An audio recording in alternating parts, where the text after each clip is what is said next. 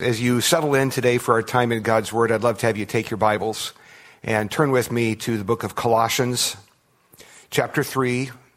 And this morning we're going to visit verses 1 through 4 on this Mother's Day. Colossians 3, 1 through 4. Now, a couple of things as we head toward the text. Uh, I want to as well add my voice of greeting to all of our ladies with a happy Mother's Day to all of you over the last couple of days, as most of you who are local and in our church directory know, uh, we have had a team of about 16 people uh, headed out into the community dropping off flowers to all of our ladies. We didn't hit 100%, though we tried. Some gated communities and some address issues uh, tripped us up like Buster's ears, but we made a valiant effort to, to stop by the homes of each of our ladies to say, We honor you and thank God for you. And that's something we do on Mother's Day, one of our opportunities to express our value for, for all of our ladies, whether you're biologically a mom or not. We value and esteem you and thank God for you. And so that was our, that was our attempt this week, and I'm grateful uh, for, for hitting about, I think, 98%. Um, we'll take it. Also, I wanted to say a word of thanks for your interaction uh, from last week's sermon. I, I, said a whole number of things about different lenses through which we view culture and society and all the things going on around us. And a number of you inter- interacted with me on those topics very helpfully. And I'm grateful for that. I hope you'll continue to, to keep processing all that. And uh, some of you have taken a look at our sermon notes, and I reference under review uh, some of the things we mentioned last week. My, my warning about the thinking that says that all good Christians will agree with me on whatever non biblical topic I am addressing. And I just continue to see that run rampant through churches across America and indeed around the world. Everyone, if they knew what I know, would see it like I do. So I just continue to, to be concerned about that and trust God to help us all. And then one other thing as we head toward the text, I want to say a quick word of thanks to whatever masked man dropped off donuts for our uh, for our projection crew here a little bit ago. That was very kind. I'm not sure who you were, but you know who you are, and uh, thank you for that.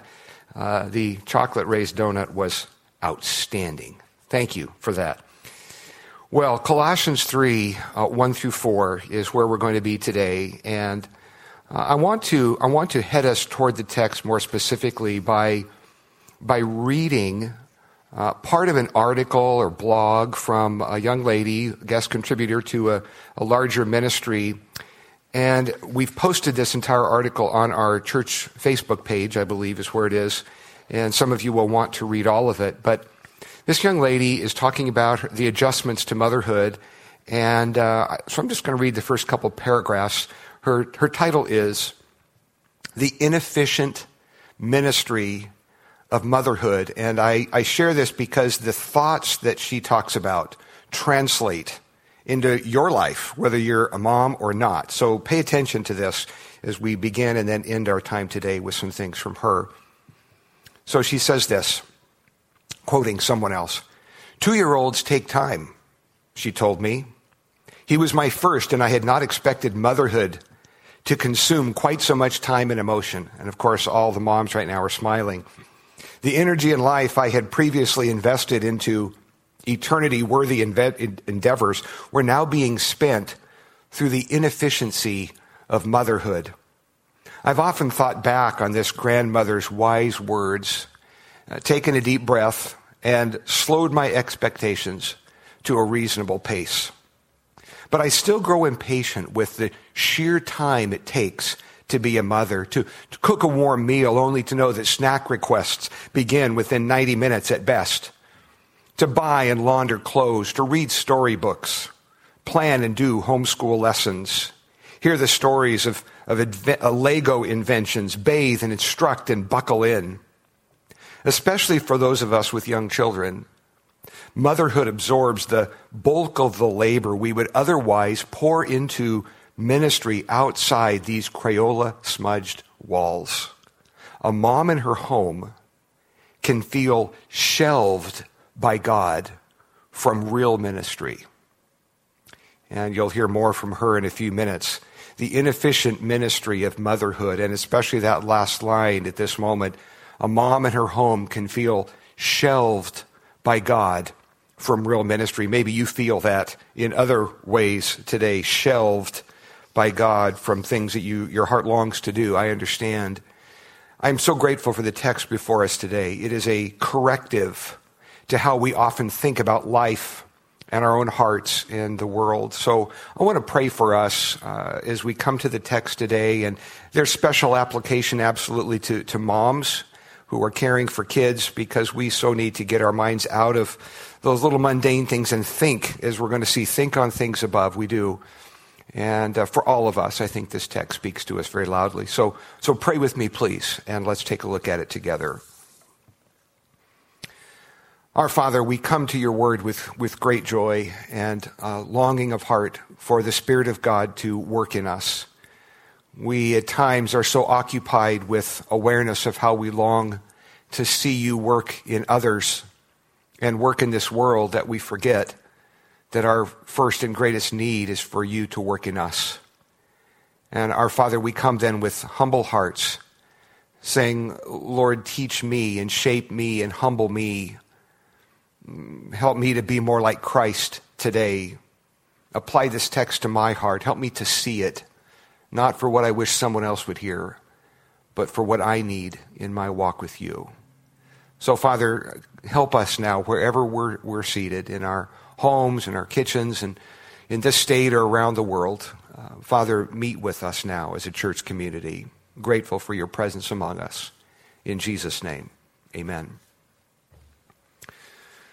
Some of you have found our sermon notes. They're posted on our website, and uh, some of you are able to print those and have those in front of you. And others I know uh, struggle with that, and, and uh, I think you'll be able to, to, to, track with us even if you do not have those handy with you. But Colossians 3 1 through 4, uh, we come to a new chapter, but it's really a continuation, as we'll see, of the same thought as Paul in this letter is laying out an argument.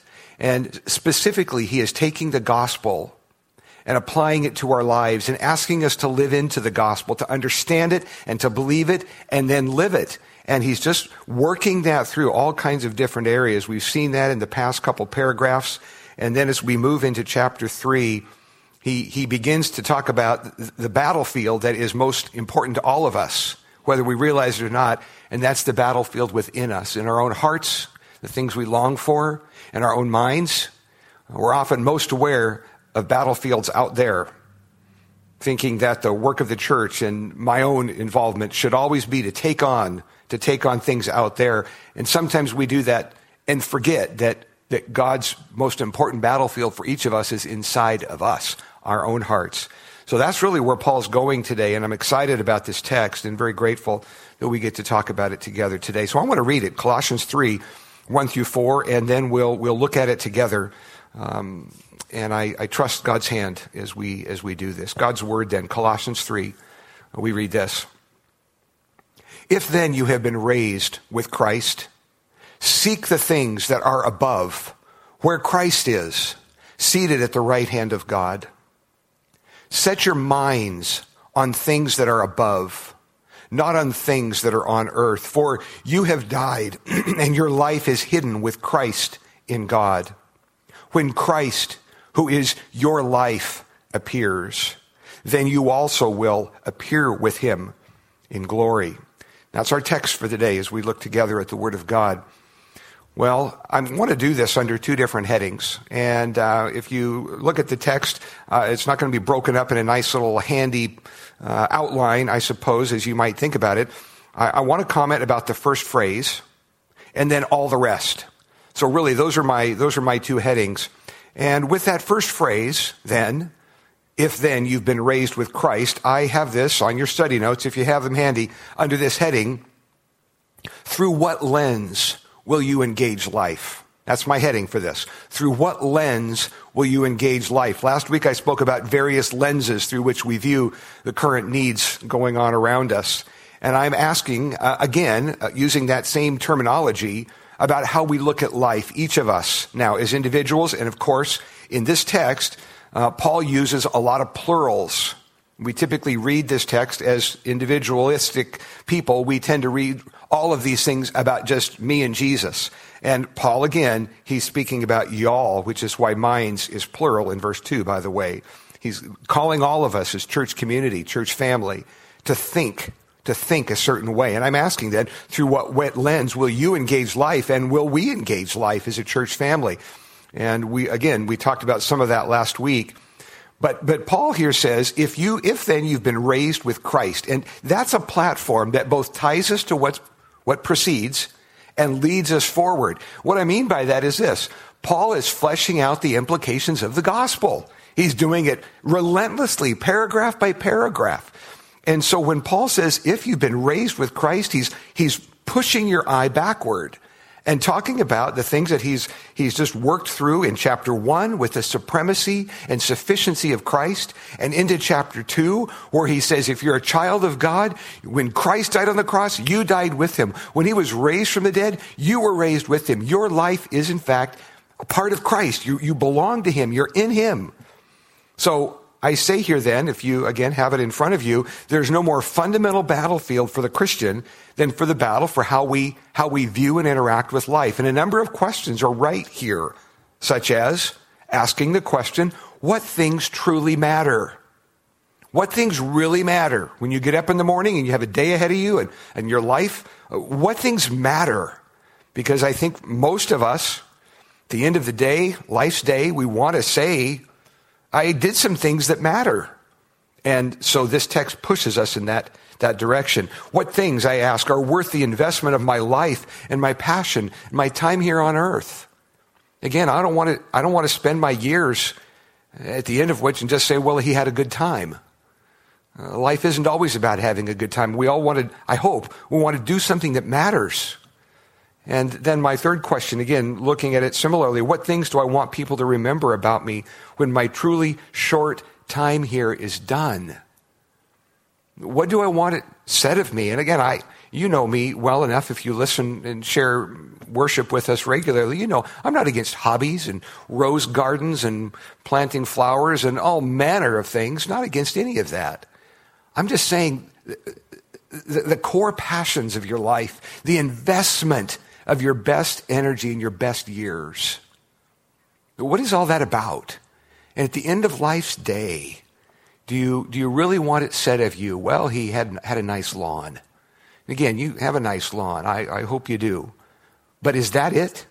And this text presses us in that direction, uh, reminding us about the most important thing about us. And I, I take this another step further because the, the whole text is built on this. If you've been raised with Christ, and I, I reflect with you here, uh, we tend to view ourselves in different ways. And it is so important biblically, if you're a child of God, that you view your relationship to God through Christ as the most important thing about you. That's, that's really what undergirds this entire text. What is most important about you. I mentioned here, as you, some of you see in front of you here, the predominant culture in which most of us live has, has, has, has taught us to ask people fairly often as we meet them, culturally acceptable way to do things, to say, what's your name, et cetera, et cetera, and what do you do? That's the way in our, in our typical culture, as most of us uh, live here in America, we, we, that's an acceptable cultural question. What do you do? And there's nothing wrong with finding out if somebody's a, a school teacher, a lawyer, or whatever it is that they do for a living. Nothing wrong with that. It's just that it's different from how other cultures uh, often ask people to identify themselves. I ran across this uh, whole cultural shift when I was 17. Uh, now, boy, 40 years ago or so, um, I was I spent a summer in north central BC, Canada, uh, working with First Nations folks, uh, what we would call Native Americans, but in Canada, of course, First Nations. And I, I discovered for the first time that cultures really think different and use words different. We were all speaking English, but, but we use words different, different inflections and reflections and ways of communicating. And one of the questions that was most important in that culture wasn't so much what you do, but get this, please to whom do you belong? That is, what, what tribe or clan group do you belong to? In a, in a native culture, as with many around the world, many other cultures, to whom do you belong is a more important fundamental question than what do you do? Here in our culture, we ask, what do you do? sometimes, uh, I hope inadvertently, ascribing value to a person based on the worthiness of their job or their life pursuit or the money they make or whatever other metric we use to evaluate. What do you do?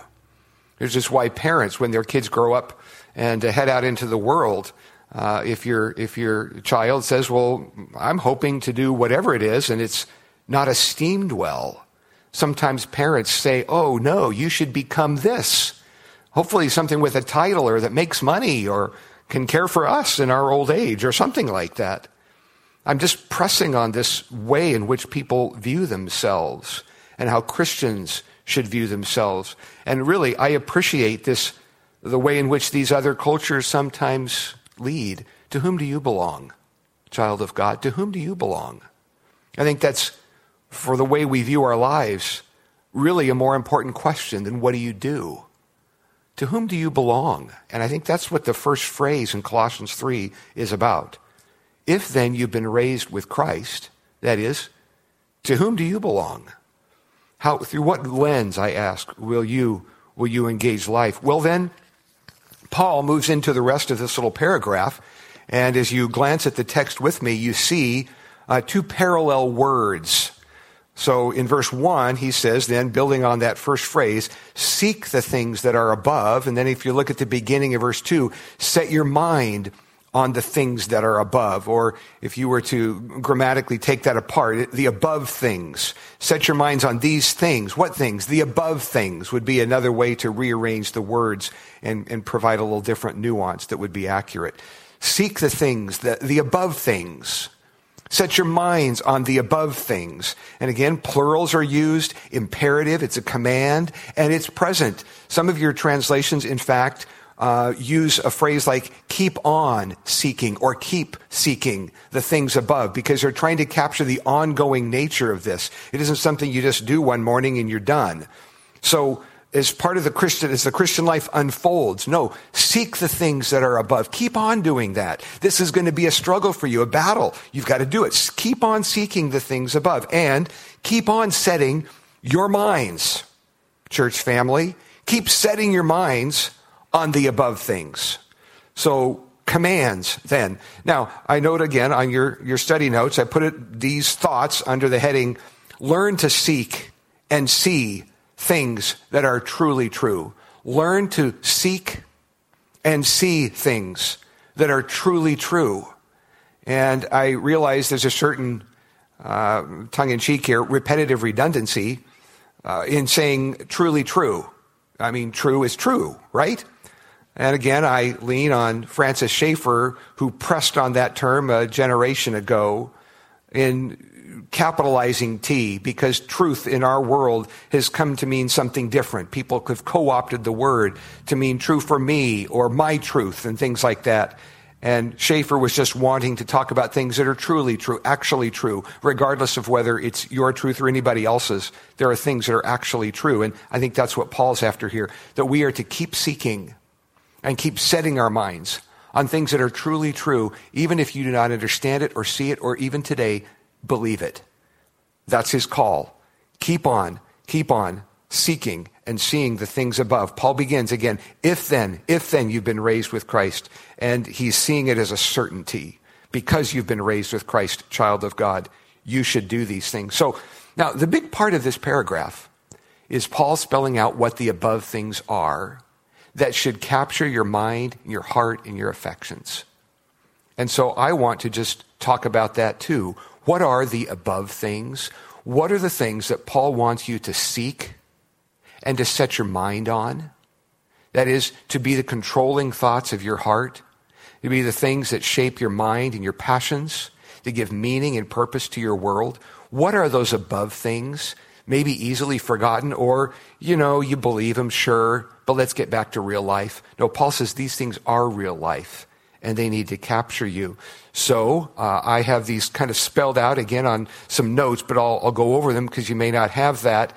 Again, I look back at the first phrase, raised with Christ. Paul is laying, again, the foundation of the gospel, the death, burial, and resurrection of Christ. Paul sees that not as ancient history, but as a living reality.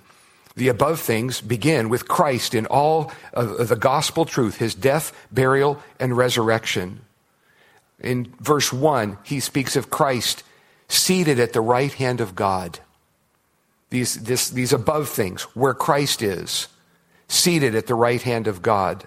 Now, of course, that right hand of God in, in Scripture is talking about a place of authority and privilege and power. It's a right place to be. Christ not above God, Christ not below God the Father, seated at the right hand, a place of honor and respect. And of course, this is drawing our minds back to chapter one and that wonderful Christological paragraph that looks at Christ in his power, his preeminence, sufficiency. Christ seated at the right hand of God. Further, uh, the writer to the Hebrews helps us flesh this out a bit. Christ seated at the right hand of God, not like the priests in the Old Testament who never were seated, who were constantly running around sacrificing another animal and another animal and never another animal. Christ, the great high priest, finished that sacrifice and is seated. He is seated at the right hand of God. These, the above things, Christ, looking down to verse 3, you have died and your life is hidden with Christ in God. This is part of those above things. What does it mean to be, to be hidden with Christ? Well, the died phrase reflects again the gospel. If you're a Christian, when Christ died on the cross, you died on the cross. When Christ was raised, you were raised. And he says your life is hidden with Christ in God. In the Bible, when something is hidden like this, it is typically not talking about like hide and seek or something put under a, a bucket that you can't find. This is a statement of security, of something being valued and treasured and protected. Your life is hidden with Christ in God. Child of God, this is a statement of security. You belong to Him. Your life is treasured by Him, kept by Him. He holds on to you. Even when you or I barely have strength to hold on to Him, He holds on to us. Your life is hidden with Christ in God. He holds you in his powerful hands. I say that to all of us today who perhaps are, are struggling with fear and anxiety and worry and some of these things that consume us. No, your life is hidden with Christ in God. He's got you in his hands. Nothing can come your way but what has already passed before the sovereign eye of God. Nothing can come into your home or into your life or hurt you, make you ill. Nothing can come but what is outside that providential hand of God, the good hand of God. So even today, as we've said in other weeks, the world is not out of control. God has not lost control. He is still on the throne. He still holds things in his hands, including you if you're a child of God. So, so see verse three as one of those above things that you ought to really hold on to because Christ is holding on to you. And then verse 4, there's more of these above things. When Christ, who is your life, appears, then you also will appear with him in glory. There's a couple different parts of this. Now, the first phrase, when Christ, who is your life, appears, where's Christ now? Is he not ruling and reigning? Well, he is, in fact. Uh, there's an old song, of course. He's got the whole world. Go ahead, sing it. That was pretty weak. Uh, you didn't see it coming. I know. He's got the whole world in his hands. Well, he does. Now, we don't see him today with our physical eyes. But Paul is saying there's going to be a day when you will. When Christ, who is your life, appears. And then you will see Christ in all of his power, even in his power now. You'll see him. You'll see him for who he truly is. There is coming that day when you'll see him as he is, John would say. And you'll be like him in that day. You'll see him as he is. Well, he says on that day, you'll also appear with him in glory. And again, child of God, there is tremendous security in this text. There is a perspective that I hope you hold on to. What you have in front of you today in your life is not all there is.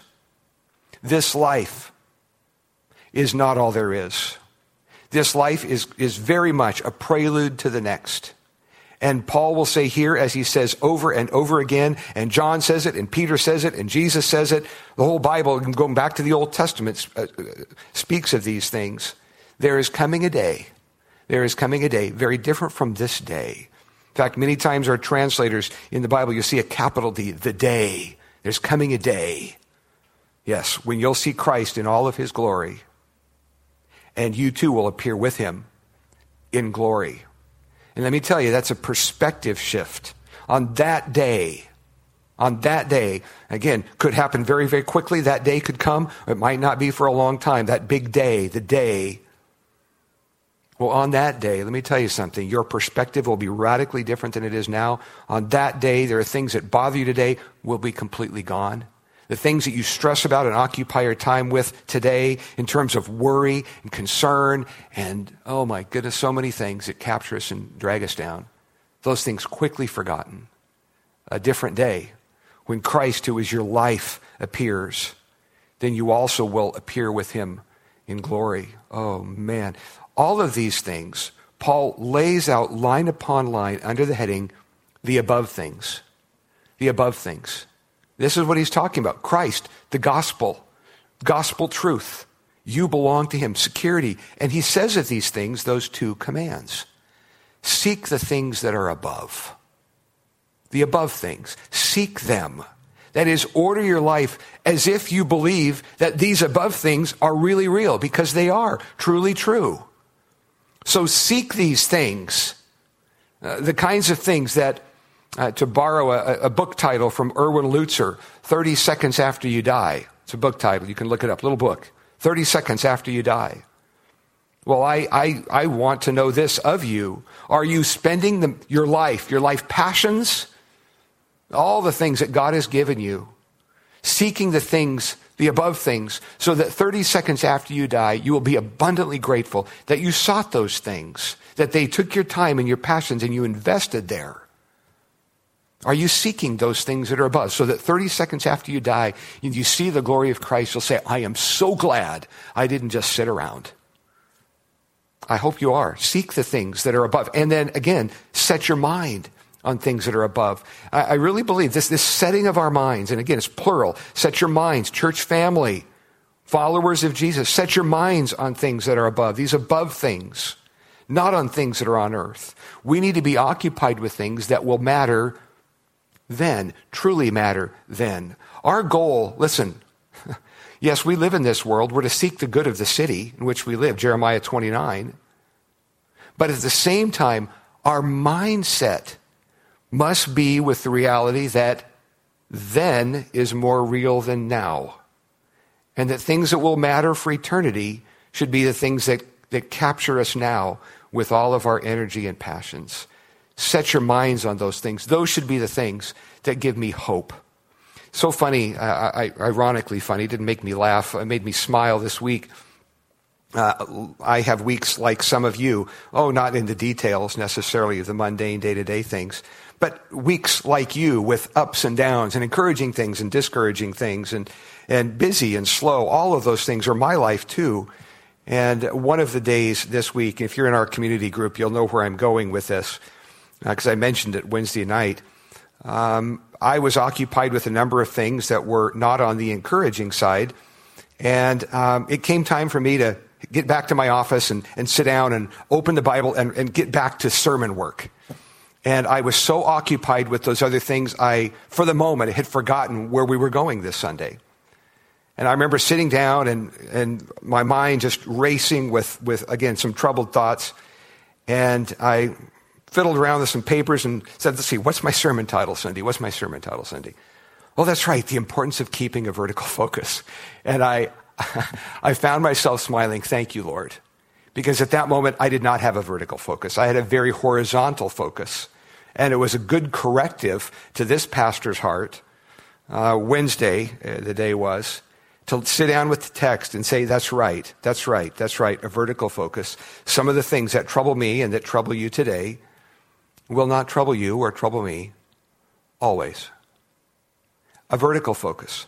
I think, is, is something we need to grab a hold of. Now, again, if you have your sermon notes, I ask you to think with me. How do you seek and see the things above, the above things? What does that mean to, to do it? Well, I give you a, a couple of things. It means you live as if these realities are true, and they are true. It means that you find your identity based on Christ, not your performance. Not just what do you do, but to whom do you belong? It means you measure your life by what truly matters, not by the things you have, collecting stuff, the positions you hold, how people esteem you. What will everyone think? What will all my Facebook family think if they find out this? Oh my goodness. It means you measure your day by, by what will matter 30 seconds after you die, not by the metrics of an unbelieving world. And then again, it means that, that you know there's coming a day when the price tags will be switched.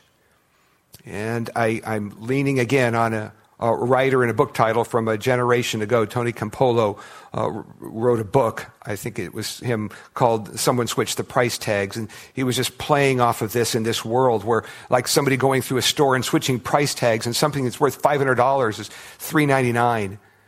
And his his point was, there's coming a day when the price tags will all be switched back where they belong, and the things that are truly valuable will be clear, and the other things that really are two ninety nine at the dollar store or no, don't hear me speak bad about them, um, will see the difference between what is truly valuable and the things that aren't. I hope that that's evident in your own life and how you value things and how your heart works, that you'll see those things that are above.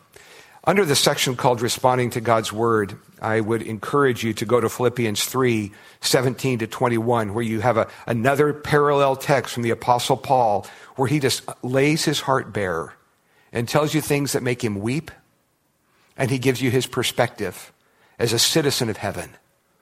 And I, I, that's, a, that's a really helpful text. I, I, I, value it deeply and would love to have you look at it and reflect on it as well. Philippians 3, 17 through 21. Philippians 3, 17 through 21. And then I, I also reflect with you here in the section called Responding to God's Word, asking, do you sometimes get trapped by the pursuit of, of efficiency? Or as you see me right here, the thoughtless application of best practices that do not reflect a, a Christ centered worldview. And I, I, realize I'm stepping into a business world here where people often talk about best practices, and I understand the term, I do, and I value it, but I'm just saying that a lot of times best practices do not reflect Christ practices. So I'm just pushing back there a little bit. Uh, I, I hear things often, even in church leadership. Well, best practices would indicate and right at that moment, you lost me because that isn't really my paradigm. Uh, I want to know about it, but that doesn't drive me because sometimes Christ, Christ values are not the same as best practices. Uh, something to think about. You can send me a note about that later. Well, I want to I want to draw our thoughts together by coming back to Amanda Chris and the article that I began with today, "The Inefficient Ministry of Motherhood," because I think her her closing sections summarize Colossians 3 1 to 4 in a helpful way. And so she says this Doesn't our labor for the kingdom feel inefficient and cumbersome in our flesh? Again, she's talking about motherhood. Doesn't our labor for the kingdom feel inefficient and cumbersome to our flesh? She says, Oh, I can think of more efficient kingdom work than motherhood and nursery care in my dear, wiggly three year old church class. I can come up with more efficient ways to grow our church than with vacation Bible schools or a day camp, Sunday school classes equipped for children with special needs, and mothers filling sippy cups and packing diaper bags on Sunday mornings. And I can think of more efficient ways to grow the kingdom than to bury a mother's talents and gifts and energies into her few who take so much time. She says, Yes, I can make a list of ways to serve God more efficiently if that is, the kingdom, kingdom work can be wrought in my flesh by giving in to demonic lies that echo the serpent of old who cast doubts on God's ways. Speaking of the devil, whom will you copy? Will you copy the satanic ambition to make myself like the Most High? Or will you copy Jesus, who said, Take my yoke upon you and learn from me, for I am gentle and lowly in heart she writes, It is gloriously true. Jesus uses inefficient means, working through those who follow him into a grave of laboring sacrificially and faithfully in the dark. It proves to us and to a watching world that the power and sufficiency is of him and not of ourselves. I want to say uh, these things as I draw my thoughts to a conclusion. First, if you're a, a, a mom at home or a dad at home, uh, by the way, and you find yourself, uh, my goodness sake, some days overwhelmed with, with diapers and spilled food and it's clean, but you got to wipe it again. And I know, sometimes just lost in this inefficient world thinking, is this it? Is this my life? And it, it is for a period of time. But I, I, want you to, to just be encouraged that God sees you right where you are, and those mundane things are so valuable in God's big kingdom. And to all the others of us who maybe it isn't with kids and inefficient things like that, that often find ourselves uh, feeling like we're on some kind of a hamster wheel too. Does it matter? What does it matter? How does this work? Now listen, God, God is working in us. And yes, God is working through us. And sometimes God's kingdom work, you might say, well, that wasn't very efficient. Man, we, did we fight the right battle here? Well, you know what? God isn't doing things the way that the world says, and He's not necessarily doing things the way that you think He should either. And today, again, we say, Lord, have your way with me. You know, show me how to spend the time and talents you've given me, my days, to where they matter 30 seconds after I die. A vertical focus a vertical focus. I'm going to pray for us here in a moment, but I, I, want to know, want you to know too, that as I, as I pray, I, I want to remember in prayer all of us on this Mother's Day, because this day, as with other days that draw to, to mind family issues and emotional issues, it comes with a whole flood of other of feelings. It does. Um, Mother's Day for, for many is a day of, of, as we saw in the little video earlier, sticky fingers and little kids, and it's wonderful. And we run around outside in the backyard in the sprinkler, and it's just great. Uh, for others, there are, are memories of moms or grandmas or mom figures to us who are no longer with us. This is our first Mother's Day with neither of our moms. And uh, others come to Mother's Day and other holidays like this uh, with what they feel are very, very quiet and private feelings of regret or sadness or loss for other reasons. And I just want you to know whether, wherever you're at on the spectrum, you're not alone. In this church family, there are others walking that same path with you. And Christ knows right where you're at today. And he sees your heart and he loves you. You belong to him. So I want to pray for us. And then I have just a couple words of announcement and, and we'll be done for the day. But pray with me.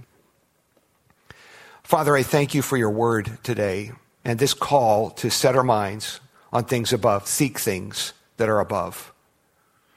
And Father, we need this. This is the daily battle that belongs to every single one of us because our, our minds are so quickly drawn in other directions. Would you help us? Would you help us to be just flooded and captured by the gospel and things that truly matter? That the way that we live and the words that come from our mouth and the attitudes with which we live, that it would reflect things that are truly true and really real. So help us here. Father, my mind as well today goes to our church family. Those today, uh, for whom today is, is just a, a happy time and wonderful memories and warmth and good emotion. And I thank you for that. Those things are a gift from you. And I pray as well for others who are captured by grief or loss or resentment or abandonment or all kinds of other things. And really, there are more people in that camp than, than we might think. And I pray today for them those uh, men and women alike, that you would encourage and lift up and be the salve to those wounds that are really real. Help us this day, our Father, to set our minds on the above things. Thank you, Lord, for this time together today. In Jesus' name, amen.